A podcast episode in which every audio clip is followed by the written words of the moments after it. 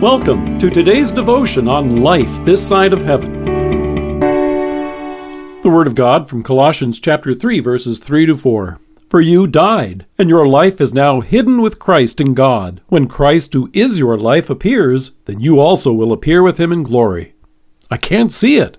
One of the enjoyable parts of visiting the zoo is spotting the animals that don't appear all that different from their surroundings, so sometimes it begins in frustration. Children will press their noses against the glass to try and spot them, but have no success. A mossy leaf tailed gecko, for example, looks like the leaves and twigs on the ground. The eastern screech owl blends in seamlessly with the bark of trees where it nests. A stonefish looks just like the rocks around it on the ocean floor. So, before frustration sets in, a loving friend or parent will point their finger and direct their attention to what they're missing and say, Look over there. And suddenly their faces light up as they announce, I see it. When the world looks at you and me, it may have a hard time seeing what it's all about. As Christians, you and I face all the same dilemmas in life that they do. Just like them, we count our pennies and wonder how inflation is going to affect our savings.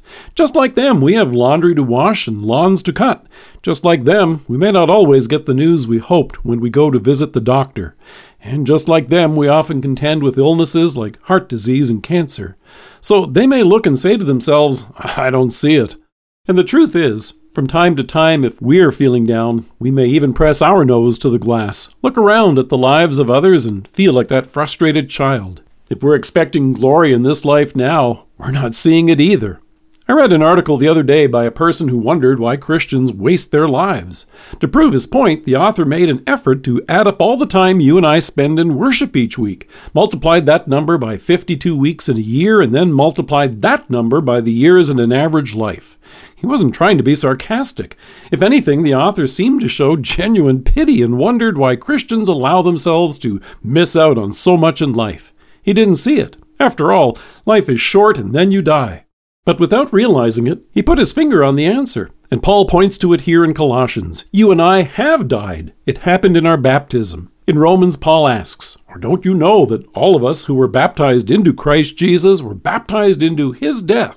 We were therefore buried with him through baptism into death, in order that just as Christ was raised from the dead through the glory of the Father, we too may live a new life.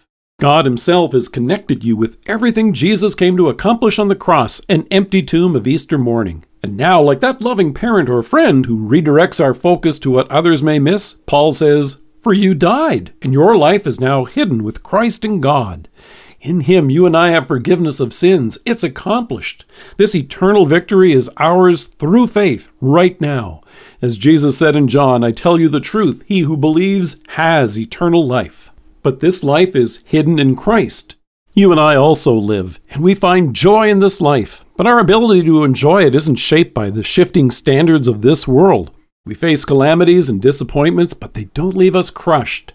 Instead, we draw comfort from our Savior who is with us and set our minds on the eternal home with Him that He has prepared.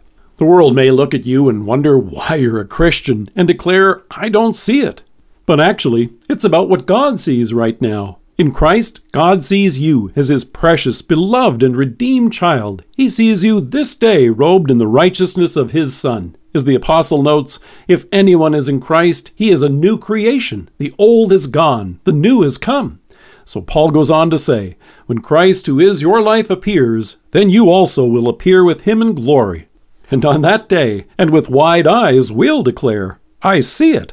Let us pray. Loving God, since you have raised me with Christ, direct my heart again this day to things above. Amen. Thank you for joining us. If you are listening to us by podcast or on Alexa, we invite you to browse the resources that are available on our site at lifethissideofheaven.org. God bless you and have a great day.